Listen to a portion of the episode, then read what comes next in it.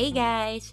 This is the last week for all faculty members of the UP system to finalize their course packs for all their classes next semester which will begin on March 1. Para po sa information ng karamihan, ang content po ng course pack ay ang aming mga syllabi, ang aming mga course materials. So kasama po doon ang reading, ang mga videos, audio, podcast, kung ano man yung mga kakailanganin mo for the course. At mas mainam din kung meron ka na rin mga PowerPoint presentation na ibibigay sa mga estudyante. Kasi ang understanding din po namin ay may mga estudyante na of course wala namang access sa maayos na wifi or gadget kaya sila po ay mag independent study. Kumbaga ay magpaparamdam lang po sa amin ng estudyante pag magpapasa na ng output. At meron din naman pong mga weeks na magkikita kami for synchronous classes ng ibang mga estudyante na may wifi or kailangan ng consultation. So, iba pa pong iniisip namin yon.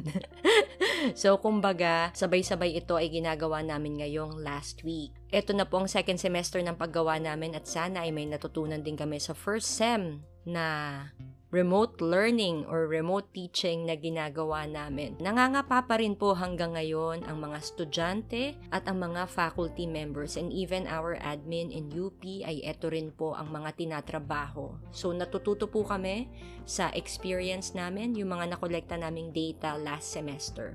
So hopefully, may ma-improve pa kaming processes din pagdating nitong second semester.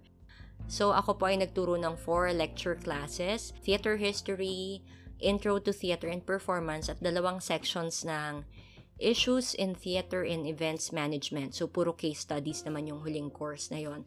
So madali sa akin yung setup. Well, significantly mas madali kasi lecture siya pero mahirap din kumalap ng mga course materials lalo na at may tinatawag tayong copyright, 'di ba? So ang hirap mag-work around doon kung may copyright yung isang bagay. Pangalawa ay dahil ang library natin ay hindi pa naman digitize lahat ng ating mga libro.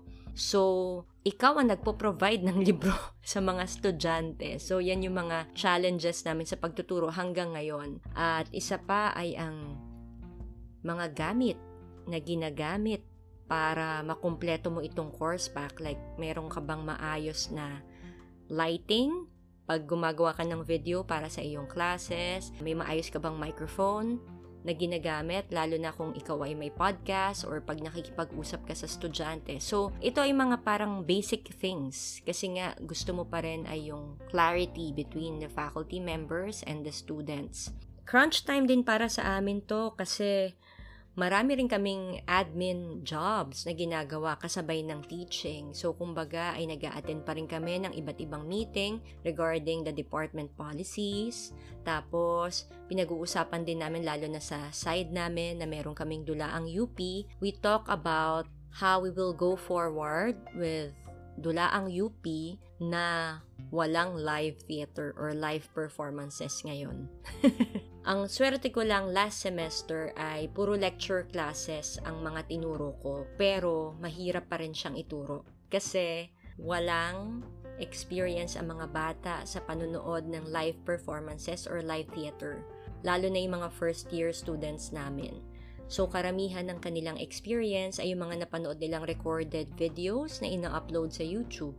So, kailangan mong itawid yung mga gaps na yon. And even for our students, lalo na doon sa third course na tinuro ko, case studies kasi siya. So, kailangan ng mga estudyante kong bumuo ng case studies based on what's happening in theater and performance ngayong panahon ng pandemya. Gawa lang nila yon via Zoom or via digital platforms yung pag interview sa kanilang mga napiling cases. Ang mahirap lang din doon ay lahat ng tinuturo mo before about theater ay medyo nababali ngayon dahil we have the digital theater na ginagawa na siya consistently sa abroad at tingin ko sa Pilipinas ginagawa na rin natin pero hindi pa masyado natututukan. Kung baga, yung mga inaral ko nung nagma-masters ako ay china-challenge na mga nangyayari ngayon. Like anong definition ng theater and performance sa panahon na to.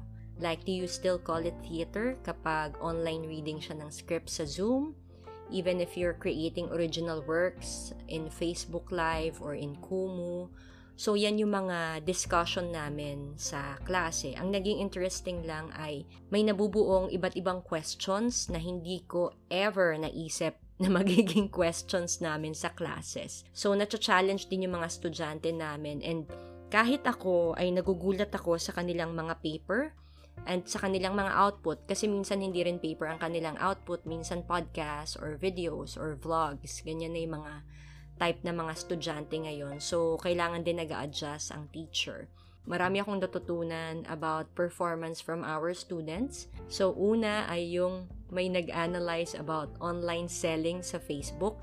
Inanalyze niya kung paano naging performance yon. Pangalawa naman ay yung paano ka nagpa-perform in front of these audience members at sino yung mga audience mo at sino yung mga performers mo during this time. May mga napili rin pala akong sampung case studies ito yung mga unique for me na case studies na ginawa ng mga estudyante tungkol sa mga ginagawang performances pre-pandemic and karamihan doon ay during the pandemic na-introduce na rin yung paggamit ng production book bilang guide kung paano si stage from the stage na live to the screen. Kumbaga sa SOCMED ilalagay. O, yung isa naman ay tungkol sa kung paano nagbablock ng mga beauty queens sa Miss Universe. So, yun din ay inaral niya. Yung isa naman ay about rituals, kung paano nababago ang ating mga rituals, ang ating mga festival sa panahon ng pandemic. So, ito ay mga magagandang examples na magagamit namin sa mga susunod na semester bilang data sa mga susunod na students para mas mapalawak pa yung understanding nila ng theater. At ang maganda dito ay syempre ang author ng mga ito ay mga previous students din namin. With permission from them, hopefully makagawa kami ng manual na magagamit mismo ng aming department. Ang challenging lang din sa akin for This semester ay magtuturo ako ng four sections ng performance classes. Three sections of beginning acting. Karamihan dito ay theater majors at may ilang-ilang galing sa ibang colleges. Yung isang section naman ay acting workshop. Ito ay GE, lalo na para sa ating mga estudyante from other colleges. So, ang una kong challenge ay yung mga naturuan ko ng GE na course before mga naging estudyante ko ay nagre-enroll naman sa aking beginning acting class. So, kumbaga, hindi ako pwedeng umulit ng theater games kasi alam na nila. so, kailangan mag-invent ako ng bago or at least ma-reshape ko yung mga theater games na ginagamit ko. Pangalawa ay paano mo ituturo ang performance sa Zoom platform. Dati kasi parang we're relying on energies. So, paano ngayon tatagos yung energies na yon kung kayo ay nasa Zoom setup, paano rin ang mga estudyante na may putol-putol na internet. Of course, lagi may inequity doon. So, kailangan ko rin itawid yon bilang teacher na hanggang ngayon ay hinahanap ko pa rin kung paano. Pag ginugroup mo silang kanya-kanya or pag nag-uusap sila yung mga side chismis or yung mga chismisan nila before or after class hours, yun yung mga important na dinidevelop nilang rapport kung nakikita lang sila sa Zoom, paano kaya ma-replicate yung ganong experience? Or paano namin itatransform yung ganong experience para meron pa rin learner-to-learner interaction. Kasi most of the time, hinahayaan ko lang yung students na mag-create on their own para mas maangkin nila yung mismong work nila. At nandun lang ako to guide and to comment and to push their limits. Ang isa pa sa panahon ngayon ay paano mo ituturo ang performance sa panahon na ang daming digital content sa internet. Ako ay open 35 Chrome tabs. so, paano mo kalalabanin yun, di ba? Paano kung may performance ka sa Facebook Live, tas ang kalaban mo ay other 34 Chrome tabs. Naghahanap din ako ng paraan kung paano maituturo ang live and digital theater sa mga estudyante. Kumbaga, dapat updated din ako as a teacher. Ang mga nagawa ko naman sa one month na nagpe-prepare ako ng course pack ay nakapag-experiment na ako ng monovlog in different digital platforms. So, from Facebook Live to Zoom to Kumu and even sa podcast, it, itatry na rin namin siya. At kung paano pa rin yung liveness na factor nun at yung audience engagement. Nung isang week ay gumawa rin ako ng content with Aldo. So, gumagawa siya ng digital performances. Ang magkaiba kami ay, ako ay one long shot ko siya ginagawa. Si Aldo naman, ang ginagawa niya ay um, edited digital performances. So, kumbaga may editing skills na kailangan. Pero mag-isa lang din siyang gumagawa ng mga performances na ito. So, yun yung magandang approaches na pwedeng gawin ng estudyante. May choices sila kasi ginawa na namin. So baka makatulong din sa kanila when they're experimenting on digital performances. Nag-update ako ng aking knowledge and skills on performance. So, ako po ay scholar ng Kaisipan PH Binigyan po nila ako ng one year na access sa master class online classes. Naging teacher ko po si Helen Mirren, si Natalie Portman, si Neil Gaiman. Yan. So, hanapin niyo po yung website ng master class. Recently, ang teacher ko ay si Samuel L. Jackson. Bukod sa ina-update ko yung aking skills, ay share ko yung ibang material sa aking students. So, I am allowed to share all the workbooks. And if you are interested too, you may contact me via email If you're interested to get a copy of the workbooks, I can give them to you for free. Kanina, naisip ko na baka kailangan na may mas malawak na pagtingin sa performance. So, kinontak ko si Popo Amascual, isa po siyang UP faculty sa UP Visayas. Tinanong ko siya kung ano yung mga magagandang videos ng WWE. Yun po ay World Wrestling Entertainment. Dati ay WWF siya, World Wrestling Federation kung nasaan yung mga paborito nating wrestlers like sila Hulk Hogan and Bret Hart, Jake the Snake, Ultimate Warrior, yun yung mga naalala ko eh. Sabi ko, baka kailangan mabalance lang yon So, naghahanap ako ng video sila Pacifica Falayfay. Yan yung naalala kong Pinoy wrestling eh. Tinanong ko si William Elvin kasi siya yung creative director ng Manila Wrestling Federation kung pwedeng magkaroon kami ng podcast about that. Siguro kaya ako naisip ang wrestling kasi naalala ko yung theater sports na ginagawa sa abroad. Nakuha yon na inspiration from yung heat sa wrestling, kung paano nila pinapainit yung audience. So, the audience engagement. Alumnus si William ng theater program and karamihan ng mga students na umaarte doon ay mga naging theater students din namin. I also have international projects. So, may paparating na isa confirmed na. So, meron sa Wales, UK. Dadalhin namin ng monovlog. So, that's another way of sharing what we're doing here in the Philippines. Tapos, makakakuha rin ako ng access kung anong ginagawa sa iba't ibang bansa when it comes to digital performances and digital theater. So, makakausap ko ay mga practitioners din katulad ko. So, yan ay mga ginagawa ng mga teachers ngayon sa one month, not just preparing your materials, but also updating their skills para kumbaga ay nabubuo pa rin yung experience sa mga estudyante. Kumbaga mas maganda nang i-overload mo sila sa lahat ng materials tapos silang makahanap kung ano yung mag-work for them at kung paano nila maintindihan. Kasi sa experience ko last semester, mas gusto nila yung ganon, yung mamimili sila ng mga materials at maganda ay binabasa nila lahat ng materials at pinapanood nila. Or na-challenge sila doon sa mga contrasting points ng mga materials na binibigay namin. So, nag-aral din ako ng isang webinar sa digital theater. Favorite ko to. Ang title niya ay How Is It Working? by Intermission Magazine. They invited Rob Kempson and Isaac Thomas in the panel to talk about digital theater. Ang natutunan ko lang din dito at gusto kong i-share sa mga listeners natin ngayon ay marami tayong matututunan sa digital theater, lalo na sa accessibility ng ating mga audience members sa mga performances na ginagawa natin. Hindi rin naman tayo natalo nung nilagay natin siya sa digital platforms because yung mga dating hindi natin nare-reach na audiences ay nare-reach na natin ngayon. Kasi sa kahit saang parte ng mundo, pwede nilang mapanood yung digital performance or yung recorded performances na ina-upload natin. Yun lang, lumiit lang din yung ating access. So, parang ironic yun. No? Lumiit lang din yung access natin because kung sino lang yung may available na mobile data na pwedeng spare Kunwari kasi manonood ka ng 2-hour performance. Gano'ng kalaking mobile data yon So, inaaral ko rin to bilang teacher. Nung naka-mobile data pa ako, parang 300 to 500 megabytes isang oras na Zoom meeting. So, kung manonood ka sa YouTube, kunwari, kailangan yung pinaka-lowest resolution yung kukunin mo para lang umabot yung mobile data mo. Mas napapaisip ako about sa accessibility ng audience.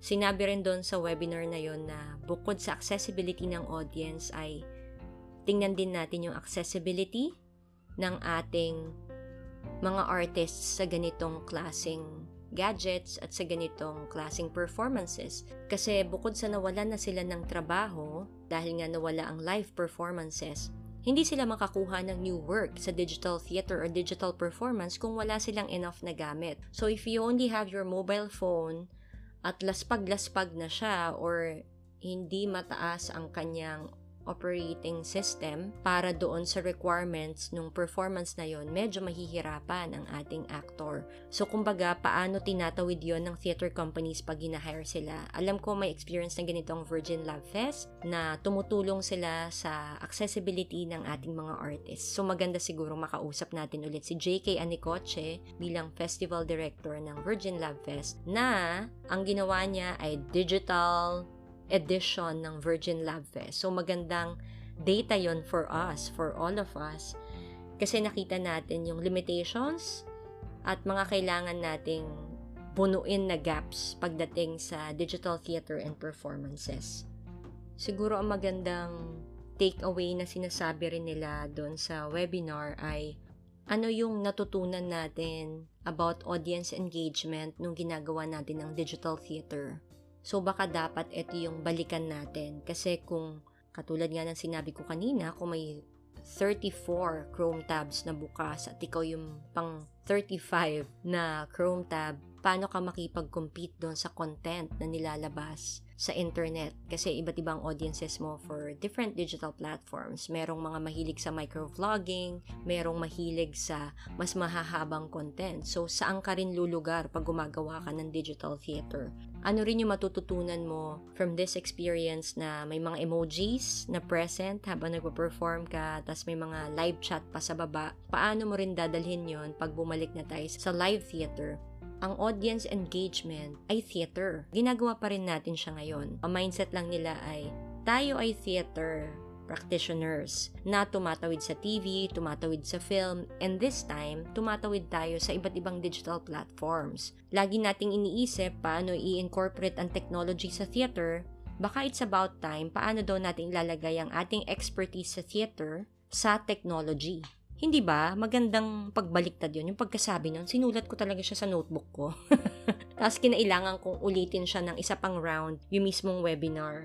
Ang isa pang sinasabi nila is how do you set your intentions sa pagbuo ng digital theater. Para saan siya? Nilolocate mo ang sarili mo sa theater ecosystem. So kung kunwari ikaw ay may theater company, ikaw ay nasa university, saan ka papasok sa pagbuo nitong theater ecosystem. Tayo-tayo lang din yung magtutulungan para mag-push sa mga arts institution para makapagbigay ng budget. Sabi nga nila, etong mga funding from the government, ang point niyan ay para gumalaw ang community. At kasama doon sa community na yon ay ang theater at performance, arts and culture kasama dyan nagagawa nila ang role nila as public servants kung bubuhayin din nila yung industriya natin. Parang feeling ko minsan naiintindihan ko siya, tapos natutuwa ako, pero I don't know where to start.